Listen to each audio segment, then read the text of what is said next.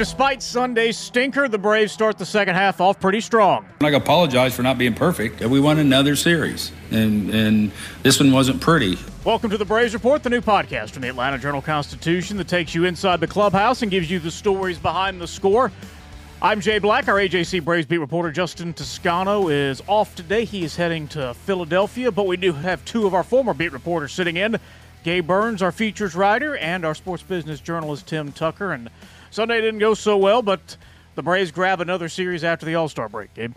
Yeah, uh, you know what? Two wins, and we'll see how the Mets do on Sunday night. But they gained two games in two days to start the second half, and you know you, you have to you just have to win the series. And you know Sunday was an ugly finish, but they took two out of three from a obviously a pretty bad team.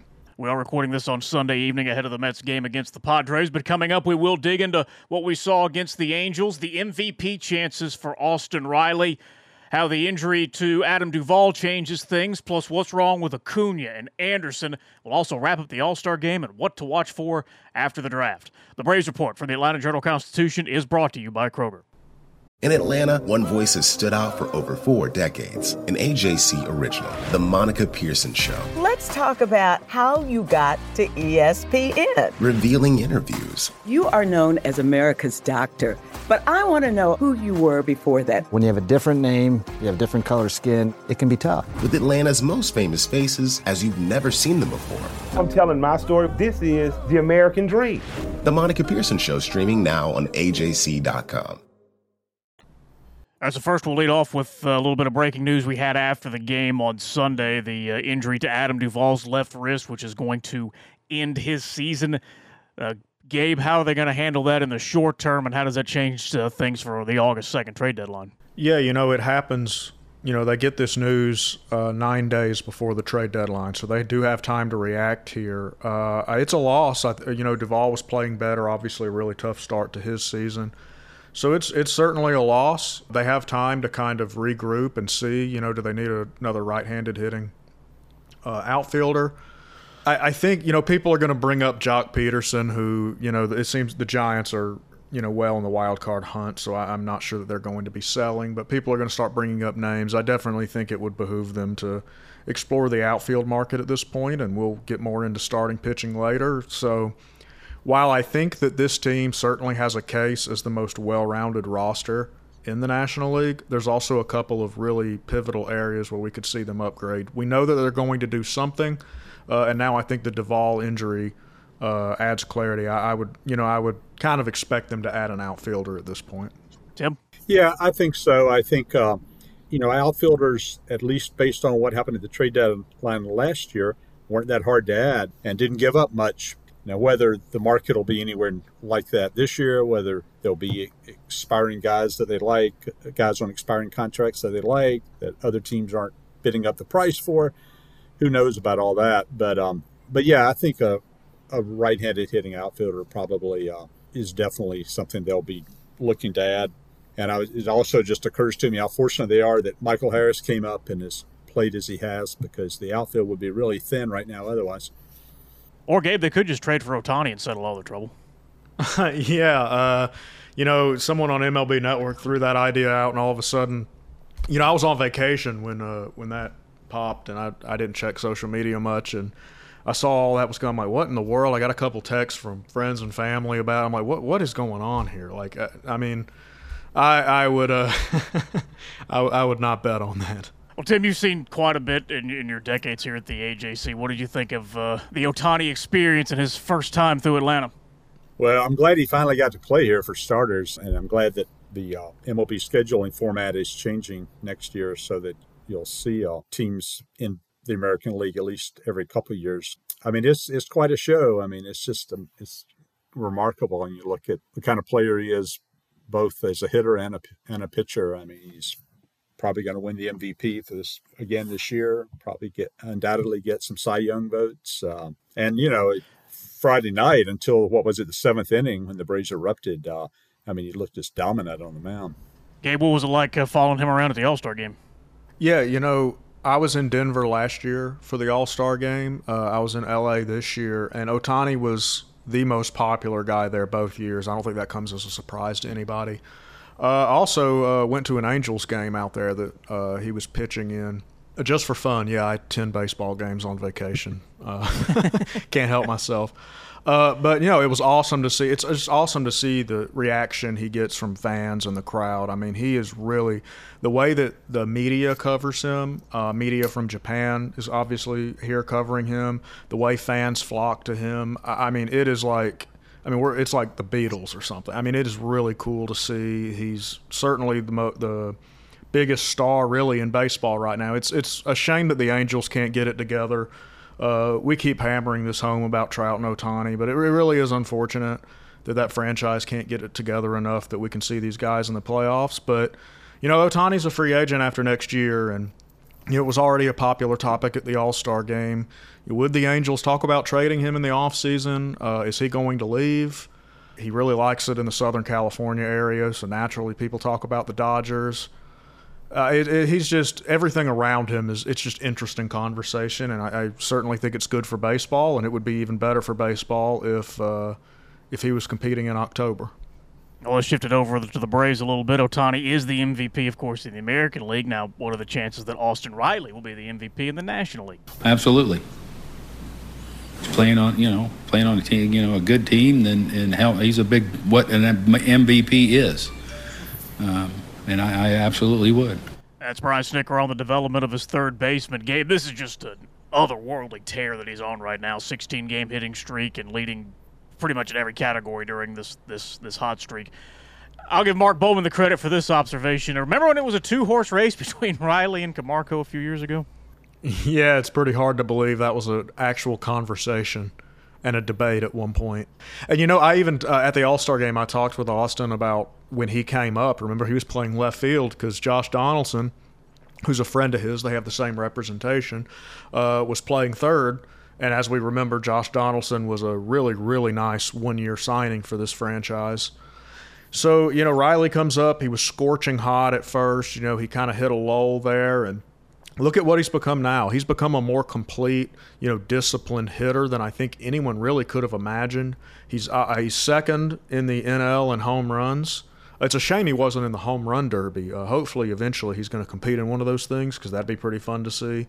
Uh, I thought he deserved more MVP consideration last year too, and he got it. But I do feel like it was, you know, he was a bit underrated in that conversation. And this year, I kind of feel the same way. I, this is his second year of doing this. You know, uh, Freddie Freeman told me at the All Star game he thinks that Austin's going to be a perennial All Star. At this point, I tend to agree. And third base is a loaded position.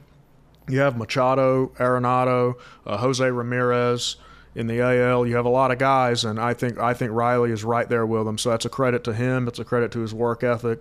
Uh, he, he's a fun player to watch. He's 25 years old, uh, so he's going to be here a while. He's going to be a pivotal part of this lineup, and I mean, the Braves should be thrilled again because they have such a young core. They've already won a World Series, and as they continue this kind of latest great era of franchise history, Austin Riley's going to be a huge part of it. Tim, who's the comp now for Riley? You know, when he, um, uh, as of a year ago or two years ago, probably the best comp and the one you often heard was uh, Troy Glaus, uh, you know, right-handed hitter, had a lot of power. Um, and that, uh, I think most Braves fans now would probably think that's understated, although, you know, he was a heck of a player. I mean, he had, uh, I think, five seasons with 30 or 40 home runs uh, in the 30s or the 40s uh, four-time All-Star. So that's not a bad comp still. But I think probably what's more interesting now, comp-wise, is just how um, Riley has kind of caught up to Machado and Arenado, or at least gotten in the same vicinity. But you look at those three guys offensively right now, and there's there's you know their batting averages are are very close together. Uh, Riley has a higher OPS than either the other two. Obviously, more home runs than either the other two. So I mean that's you know that's just quite a quite a compliment uh, of what he's done that he is in a in a league with two great third basemen like that he's put himself in the same conversation virtually. So riley's the braves hottest player. Now let's dig into maybe their coldest. That's of course ronald acuna.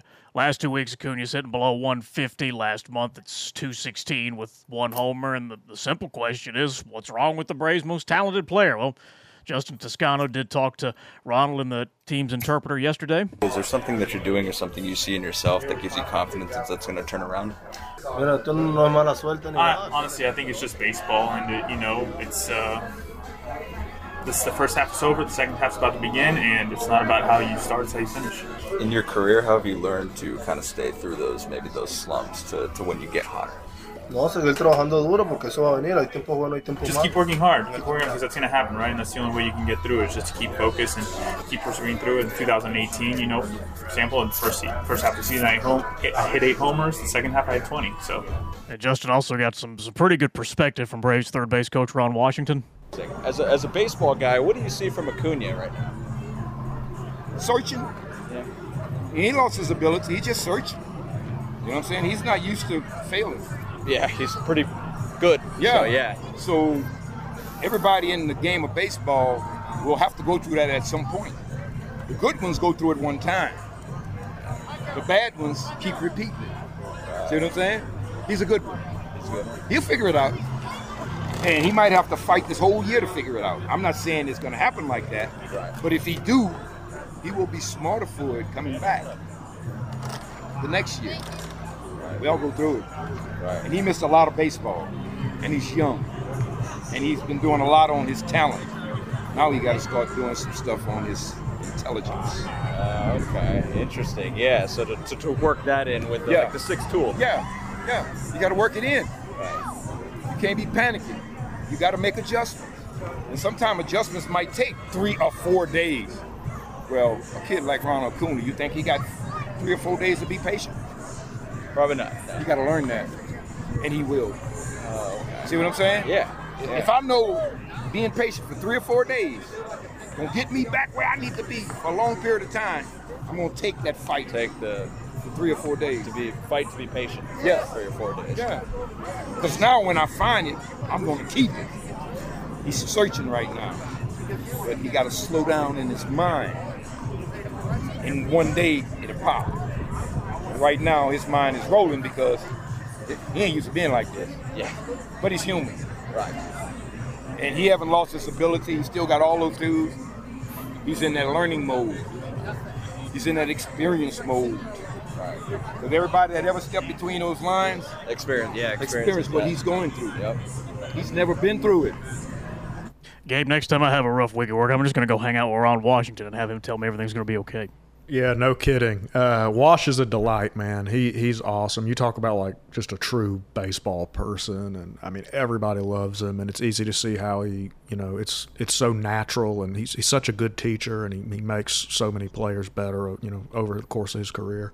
Yeah, I mean he laid it out there uh, perfectly. Look, uh, we know Acuna is a mega star talent. Uh, it's going to come. This has not been an easy year for him. Coming back from there, he's had a, he's had a couple of you know lesser injuries too, and I'm sure it's been frustrating. These things pile up. I'm sure he's pressed to some extent.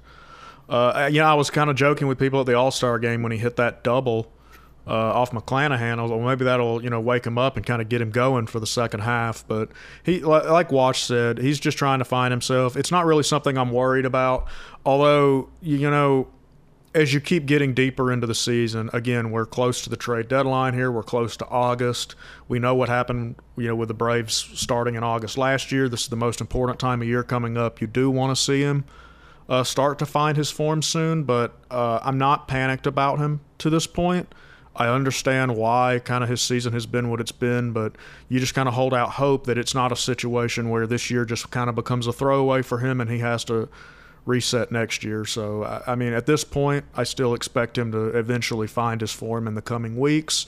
And we know what happens when Ronald gets hot. He can really just carry this offense. And, and this team has a pretty pretty tough August schedule. I think they're going to play the Mets nine times too. It's going to be a crucial month, and for him to get going for that stretch uh, would be pivotal for them. Tim, when a superstar goes into a funk like this, how long before it becomes something you do worry about? Well, I think you you worry about it in the sense that if you're the manager and the coaching staff, um, maybe even teammates, you worry about it in the sense of uh, trying to help him in whatever way you can work through it and snap out of it and become the player that he truly is. So it's not like you just ignore it, I don't think. But if you're thinking in terms of worrying about it in the sense of sitting him down or something like that, other than maybe a, a day to clear his mind out, of course, we just came off the All Star break. You might do that. But um, talent like that, I mean, there's no choice but to just ride it out and know that at some point he's going to find whatever it is that's going wrong and um, know, he's going to have a one big game and his confidence is going to surge and he's probably going to be the player that we've always known him to be and I don't I don't think there's any doubt about that it's just a matter of when it happens and kind of what triggers it but I do think that that there'll come a game whether where he'll have a you know he'll have a big game he'll hit a leadoff home run or he'll hit a couple home runs and and his his confidence will surge and he'll go on a tear now if, if that doesn't happen it would be uh, you know, short of there being an, another injury involved, I think that'd be a real big surprise because we still got over two months left in the season. Now there's Ian Anderson who got knocked around again on Sunday. Just searching a little bit. Felt like I'd really turned the corner. Um, threw a great bullpen.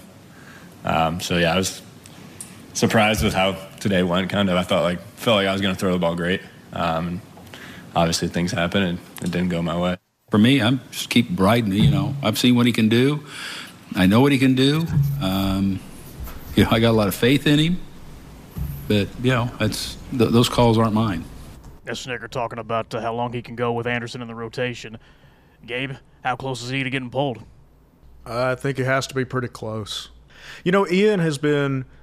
He was so good when he came up. We know what he's done in the postseason. Just a remarkable job in the postseason. Uh, it has just not been there. You know, the hard hit percentage is way up, walk percentage is up, strikeout rate is down. His curveball is not getting it done for him. And when you're a two pitch pitcher, I mean, we saw this Huascar Ynoa, it just makes it hard. And I think that he's at a point right now where he would benefit from some time to just correct himself in AAA. Kyle Muller has been pitching pretty well down there. Saw him a couple months ago, got to talk with him. He seemed like mentally he was in a really good place. We don't know. We've seen him struggle plenty. It's not to say he's an upgrade over Anderson or anything like that. I just think that they're at the point with Ian that it would probably benefit him to just take a break and reset. Uh, this does happen from players uh, from time to time. I mean, it's okay. Uh, it's not the end of the world we've seen Ian. Ian is at his best in the postseason, and you can always say that for him. Uh, he's just he's outstanding when the games matter the most, and he deserves a lot of credit for that. But right now, he's got to prove that he deserves to be part of this thing in the postseason. So, I think that would be the best course of action for him to struggle like he did against that lineup today, and that's with getting Ohtani out was really discouraging. So we'll see what they do. I know some fans are just some fans seem like they're writing Ian off, or you know they just. I'm not. I'm not going that far. I just think that given the consistent struggles that he has had, he just he would benefit from just a small reset, clear his mind, get some things worked out, and then we'll see him again. Because I absolutely believe in him. He's been a huge part of this team's success the last couple of years, and again, I can't say enough about what he does when the games matter the most. So he's certainly got the makeup, and I, I think he can still get right. When you're looking for leading cardiac treatment, look to Northside Hospital Heart Institute. We lead with five emergency cardiac care centers, so we're here when you need us most. We lead with more than 55 locations in Georgia. That means we're always in the heart of your neighborhood. We lead with clarity because clear direction is better when it comes to understanding every step of your treatment. Northside Hospital Heart Institute. We lead with heart. The Braves Report is brought to you by Kroger. Now, Kroger Chef Jr. and the Braves are teaming up to make your experience at Truist Park a little sweeter on Sunday, August 21st. With the purchase of a specialty package, you'll receive a Braves game ticket and access to make your own ice cream sundae. Also, all kids 14 and under who attend the ice cream social will take home a Kroger Chef Jr. apron, hat, and goodie bag. So visit braves.com slash KCJ to purchase your Kroger Chef Jr. ticket package today. Now, moving on to the two marquee events of last week, and do want to kind of step back and look at the draft and the All Star game. Gabe was there in Los Angeles with pretty much the entire Braves staff and most of the roster. The Braves have six All Stars, and really, when you, you step back and look at it, it is very impressive that five of them were developed in Atlanta. Yeah, th- this is uh, just this is a really high level organization. Duh, they're defending world champs, but their player development. Uh, this is it's just really impressive. You know, you're you're standing there.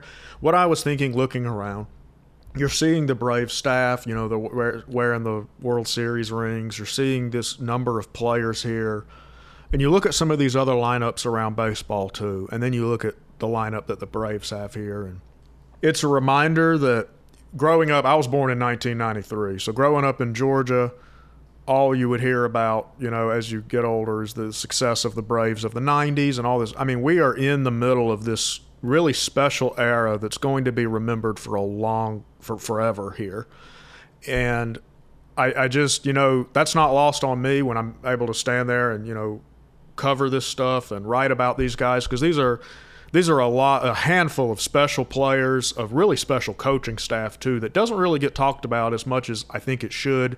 Uh, I think Wash gets some credit, but Walt Weiss too. Sal Fasano is just an excellent, excellent uh, catching coach, relates very well with people, and of course Snit. So there's just a handful of really unique, uh, you know, Hall of Fame caliber people, and then you have some, you know, Hall of Fame caliber talents uh, that we're talking about here.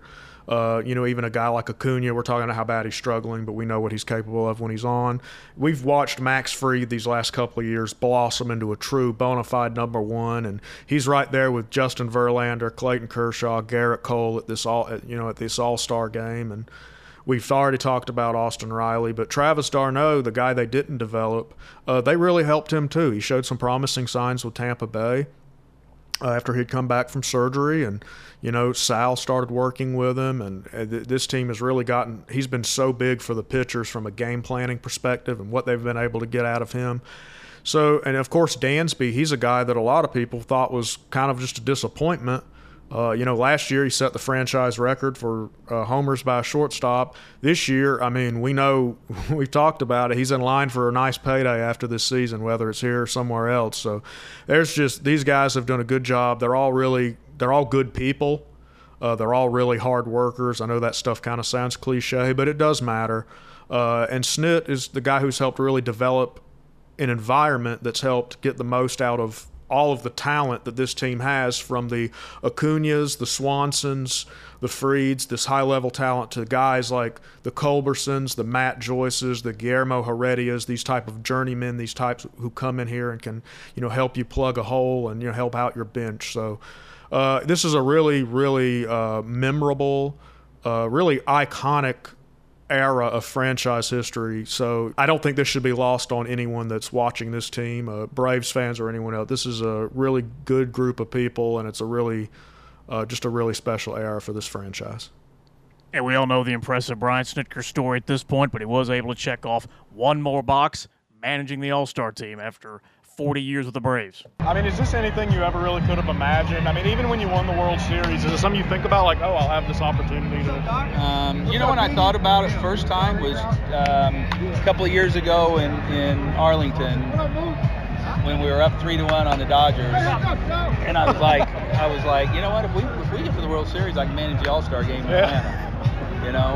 Um, but no, I mean, I have thought about it. It didn't really kick. I, I just I so busy during you know in the season and it, it uh, uh, didn't kind of really start settling into by Saturday last week. Yeah. So, uh, but it's cool. This is really neat. And you have, I mean, you have such a unique story. You didn't think you were going to be a major league manager there, and you're a manager of the year. You're a championship manager. You're now manager of the NL. Is there any way to? Is it still all so surreal? Does it feel?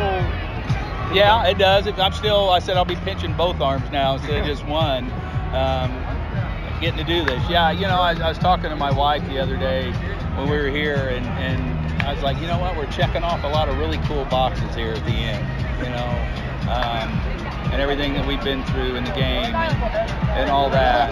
It, it's um, it's really, you know, it's, it's pretty special here to be able to experience all this. All right, so that's the Brave Stars now. Were they able to add any more in this week's draft? Tim, you were on draft duty, and, and as, we, as we know, every other sport has instant grades, and those are fun and meaningless. And in baseball, it's truly pointless. But but still, what is the vibe that you got after what you saw what the Braves did to start this week? I think the best word is probably intriguing. Their top few picks, particularly, They were kind of uh, high upside, high risk type picks. Uh, the first three were high school pitchers, which you know they they're all really hard throwers. They um, have a really high ceiling, but you know with high school pitchers, there's also a ton of risk. And out of the three of them, if one of them makes it big, that'll be a hugely successful draft. Uh, but um, that's that's going to be the key to the draft is how the three pitchers at the top turn out, and then they also drafted a pitcher, a college pitcher, with their fourth pick. But the first three, um, first pick was Owen Murphy, a high schooler from Illinois. Then J.R. Ritchie, high school guy from uh, Washington State. And the third pick, uh, Cole Phillips, another high school arm from Texas who um, underwent Tommy John surgery in April. So that's another thing the draft. Uh, there was Cole, and there was also a pick later in the seventh round uh, who hasn't had Tommy John yet, but the Braves expect that he's probably going to need Tommy John. He had an elbow injury that held him to only three games this year at Oregon. Adam Myers, his name. You know, those high school pitchers are going, and and the two guys with the elbow issues, how they how they pan out over the next few years will tell the story of this draft. They also drafted a uh, pitcher. He was a closer at Auburn this year, Blake Burkhalter, who was drafted with the uh, Freddie Freeman compensation pick. And uh, he was an underslot signing, but uh, not not dramatically underslot, but um, somewhat.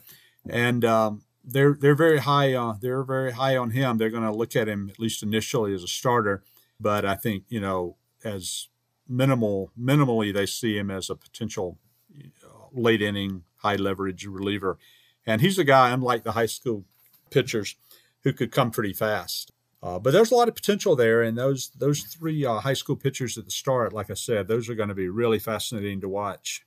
And uh, Braves VP of Scouting Dana Brown addressed the strategy of going with those high schoolers early. The common theme is if they can throw strikes and if they're really good athletes, they get to their ability, and uh, they can and, and many times could avoid injuries uh, because um, you know the deliveries are good. So we're excited. Both the power arms. Um, you know, Ritchie's been up to 98, Murphy's up to 96, and uh, as I said, strike throwing, strike throwing machines. And the and the case with Murray was one of the the stranger first day stories that I've seen because um, he was very confident that he was going to play both ways, and apparently Dana Brown had to get that across to him that that's not going to be the plan. Yeah, that was. Uh uh, the way it worked that night, that was uh, last Sunday night, a week ago, and uh, uh, they had two picks um, fairly close together at the top of the draft, number 20 and number 35. And um, they um, made um, Murphy available after those picks. And he said very excitedly, uh, I'm going to get a chance to play both ways. I'm not going to have to put the bat down. He uh, indicated there's an impression the Braves had assured him that uh, starting out in the minor leagues, he could uh, he could play somewhere in the field, somewhere around the infield, and uh, then about oh I don't know several hours later, three hours later, maybe after the after the first night was finished, Dana had a uh, had had his second Zoom call the night, and of course was asked about that, and he said, "Yeah, we've been in touch with him and his agent and we've cleared that up and he understands that we drafted him as a pitcher and he's going to be exclusively a pitcher. Uh, so um, yeah i don't i don't know exactly how that miscommunication happened. Uh, the braves seem to think that there were some other teams that uh, were talking to murphy uh, about drafting him and maybe had possibly confused what one team said with another team uh, but the braves uh, seem very clear that they they expect him to, you know, only be a pitcher, and they're not going to put any effort into um, into developing as a hitter. They saw him obviously they saw him as a first round pitching talent because that's where they drafted him. They saw him as possibly a fifth round type hitting prospect. So obviously, you know, they don't they don't see him as the next uh, Ohtani. Put it that way.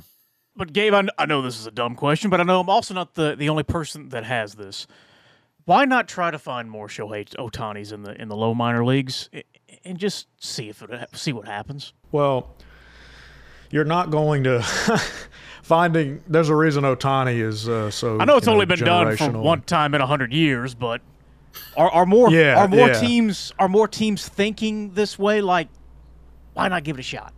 You know, I would not have a problem with it. I mean, I think in Ohtani's case, gosh, we overuse the word generational. Everyone's a generational talent now. People keep saying that, and it's so overused. Ohtani actually is, okay? like, he's one of the ones who actually is. Uh, and to be that great uh, in both areas uh, is obviously really just, it's preposterous, it's absurd, and it's nearly impossible to replicate. That said, that doesn't mean it's impossible to find someone who could perhaps provide some level of value doing both. Uh, to be Ohtani is quite the ask, but at the same time, you know, it's interesting because people were asking Freddie Freeman about this last year at the All Star game, and I remember him saying that he hoped that Ohtani's success would open the door for more two way players and for maybe for teams to give that more of a try. I know that Brendan McKay with the Rays, he's had some injuries. I know he did it uh, Louisville guy. Uh, Jared Walsh, uh, who the Braves just saw with the Angels, he had pitched some, and now he's you know purely a hitter. He was an All-Star hitter last year. This year, he hasn't found the same success. We know Rick Ankiel, and you know the back and forth. I think ultimately, I think there's some guys who maybe if they are developed in a way that and they have the opportunity, they could provide that but it's just the way we do things. We really want people. Eh, we're even seeing this in lower levels where we don't necessarily want kids playing all sports. You know, you have to pick one, and we're just kind of, you know, tunnel vision minded in some ways. So I think that it would be cool to see more guys get that opportunity, and a lot of them are going to find out they can't do it. And so there's going to be a large failure rate, and they're going to end up doing one or the other. But I do think that if if we view this a different way, then there will be some guys who are maybe talented enough to to be worth the trouble of having somebody who could provide value on either side. I think it's going to be really interesting to see how this these Ohtani years do affect that moving forward because some teams are just not going to feel comfortable about it because remember some teams didn't want Ohtani doing it necessarily when yep. he was coming over here. I mean that was a that was a pretty big debate too. So I'm curious to see what happens. I do hope that uh, more and more teams are open minded and try it. There's no harm in just trying it out and seeing because I, I, think it would be cool if we had, again, I don't think you're going to find anyone who can do what Ohtani is doing, but for someone to maybe provide some value uh, both ways, that'd be pretty cool to see.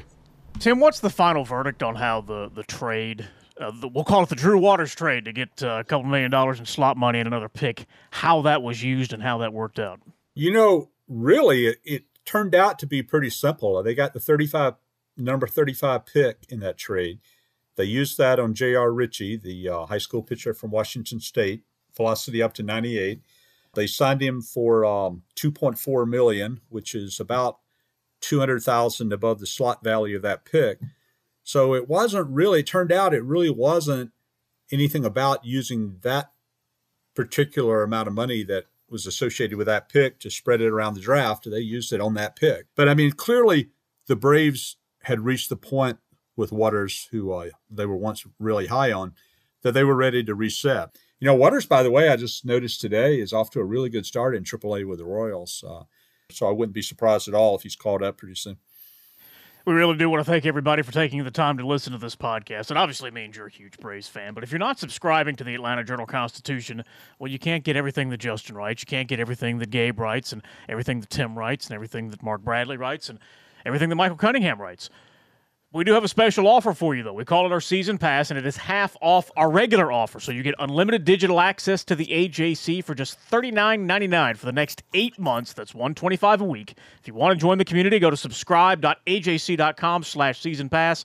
That is subscribe.ajc.com slash season pass so you always know what's really going on. Looking ahead to what is next, Braves are on the way now to Philadelphia to take the take on the Phillies for three. Max Fried will start against Ranger Suarez on Monday. Then it's Spencer Strider against Aaron Nola on Tuesday. Charlie Morton will get Kyle Gibson on Wednesday. Then a weekend set back home against the D-backs. And Gabe, with the Mets facing the Yankees to start this week, is this the week the Braves finally get back in first place? I think so, actually. I, I think I do think that this team is going to be at least temporarily in first place before August. I think they're right on the cusp. Uh, yeah, the Mets playing the Yankees, that's a big deal. And I, I, think this is a good chance, too, for the Braves to, you know, beat the Phillies and, you know, keep them kind of back because you don't want, you know, Philly to get hot and get, you know, make this a three team race. I don't think that's going to happen. You never know. So yeah, I, I, do. I think that the Braves, at least temporarily, will take over. I know that's a cop out, but we'll take over first place for a little while uh, before August. All right, Justin's off. This is usually the Ask Justin segment. Uh, so unfortunately, our mailbag is a, is a little thin. I guess I guess because the people uh, people want to talk to Justin. So uh, we'll actually be able to do that on Tuesday. We're going to be hosting a special uh, Twitter Spaces live at 11 a.m. on Tuesday. So join uh, Justin for that. But uh, we do have one question from Yosemite Blam. Gabe, would you consider trading Ian and even Mike Soroka if it meant a veteran starter in return? Well, I think Soroka's a non-starter just because when you have a player who's torn their Achilles twice, the the value is not the tra- there's not going to be trade value there, and uh, it's just in the you know that kind of goes without saying. I don't think he's a trade piece. I think the Braves are just hoping to get him back to full health so he can have a long career, and you know hopefully that happens. Again, Soroka's a great guy. Everybody's rooting for him in the case of Ian, again, Ian's a guy too. His value is not going to be very high. I mean, I understand where people are coming from. Everybody wants uh, controllable pitching, and he's a guy who's proven himself in the postseason. There's a lot to like. I, I don't think it makes any sense for the Braves to trade him, not only because his value's low, but because they know he's a guy who's had some really big starts for them. I just I, he's struggled this year. It's not been pretty. I understand all that. Again, the move right now is to I think let him reset and try to figure himself out. I I don't think the move is shopping him, and quite frankly, with the way he's pitched, he's he's not that appealing of a trade piece at the moment anyway. Tim, one business question here with the record-setting attendance that that we're seeing for Truist Park. Braves had their their highest attendance series yet against the Angels, on pace for three million. Does that extra windfall of cash give them a little more wiggle room in the trade deadline? Oh, I think definitely it, it should. And I think based on some of their recent decisions, it probably does. I mean, they uh, just, I mean, just this week they took on an extra 2.2 million in the draft. I mean, that's you know money they spent. Last year in uh, July, they added uh, 10 million dollars to the payroll um, over the course of the remainder of the season to rebuild the outfield, and that was largely because attendance had rebounded from the COVID shutdown in 2020 and the limited attendance in early last year. I think unquestionably they are going to be in position to uh, add more to the payroll because of what's happening uh, in the stands and at the battery. The question to me is whether there are going to be deals like that available to them this year. You know, deals where teams are basically looking to dump remaining salary on the guys that fit a Braves need. And that's obviously not going to be the case with an upgrade in starting pitching. I mean, it's much easier to get find a situation like that with outfielders. Um, because I don't know, you know, if, if you're in a situation where you're making a deal where you need high level prospects to complete the deal, the Braves might have a hard time doing that, putting that together versus whoever the other bidders are. Because, uh, I mean, heck, their farm system, I think, was ranked 27th uh, uh, before Michael Harris was called up. So it's probably lower than that now.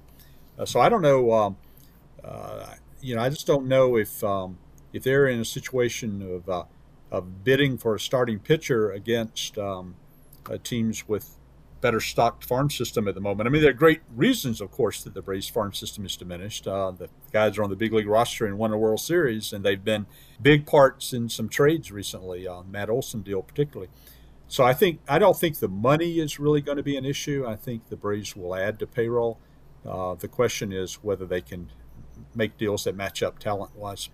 All right, before we go here, we always wrap things up with our winners of the week segment. So, Tim, we'll let you go first here. Who's your winner of the week? You know, I think you could probably pick any of the guys who are the All Star game, but even though we've talked about it earlier, I'm going to go with Brian Snitker. I just think that uh, this week, uh, given given his story that we've talked about of his career, getting the opportunity he got this this week to uh, you know heck manage the National League All Star team, do it in a great setting like LA was, do it with uh, six of his own guys on the team and his family there and his son coaching uh, on the American League staff. I mean, what what an incredible um, uh, thing that was. So I I think uh, it'd be hard to top that this week. Gabe.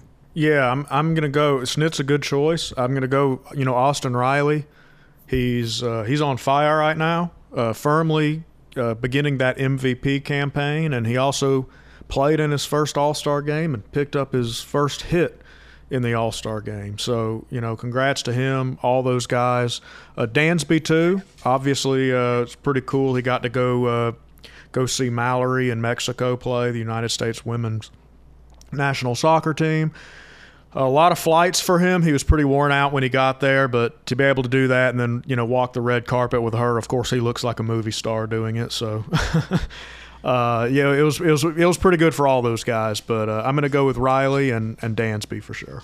The Braves' first round pick Owen Murphy had a 0.12 ERA uh, his senior year in high school through four no hitters. My winner of the week is the guy that got the one run. So congratulations to that guy. And the Braves, the Braves need to find out who he is and draft him. But no, 137 strikeouts in his senior year. So congratulations uh, to Owen Murphy, the Braves' first round pick, and congratulations to this week's Braves youth baseball and youth softball coaches of the week. Daniel Griffin from Canton, who coaches the Blue Sox under 10 team in the Talking Baseball League, and Tony Maldonado of Dacula, who coaches softball for the Greater Buford Athletic Association. You can check out this week's nominees and cast your votes online at ajc.com/slash Braves Coach of the Week, which is brought to you by the Atlanta Braves and your local Kroger store. So, Gabe, Tim, thanks for uh, stepping in for Justin this weekend, and uh, we look forward to another exciting week of Braves baseball and the trade deadline coming up. Thanks, Jay. Yeah, enjoyed it as always. And a reminder that the Braves Report comes out every Monday, and please rate, review, follow, share, and subscribe. Tell us what we're doing well, tell us what we're doing wrong. That helps us grow the show. We will see you next Monday on the Braves Report from the Atlanta Journal Constitution.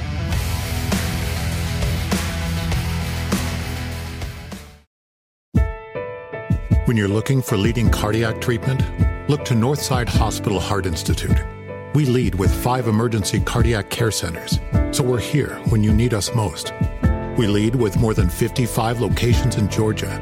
That means we're always in the heart of your neighborhood. We lead with clarity, because clear direction is better when it comes to understanding every step of your treatment. Northside Hospital Heart Institute. We lead with heart. The AJC's trusted veteran political voices, Greg Bluestein, Patricia Murphy, Tia Mitchell, and Bill Nigut, are the essential source for Georgia politics. The Atlanta Journal Constitution's Politically Georgia. Sign up for the newsletter, download the podcast, subscribe to the AJC.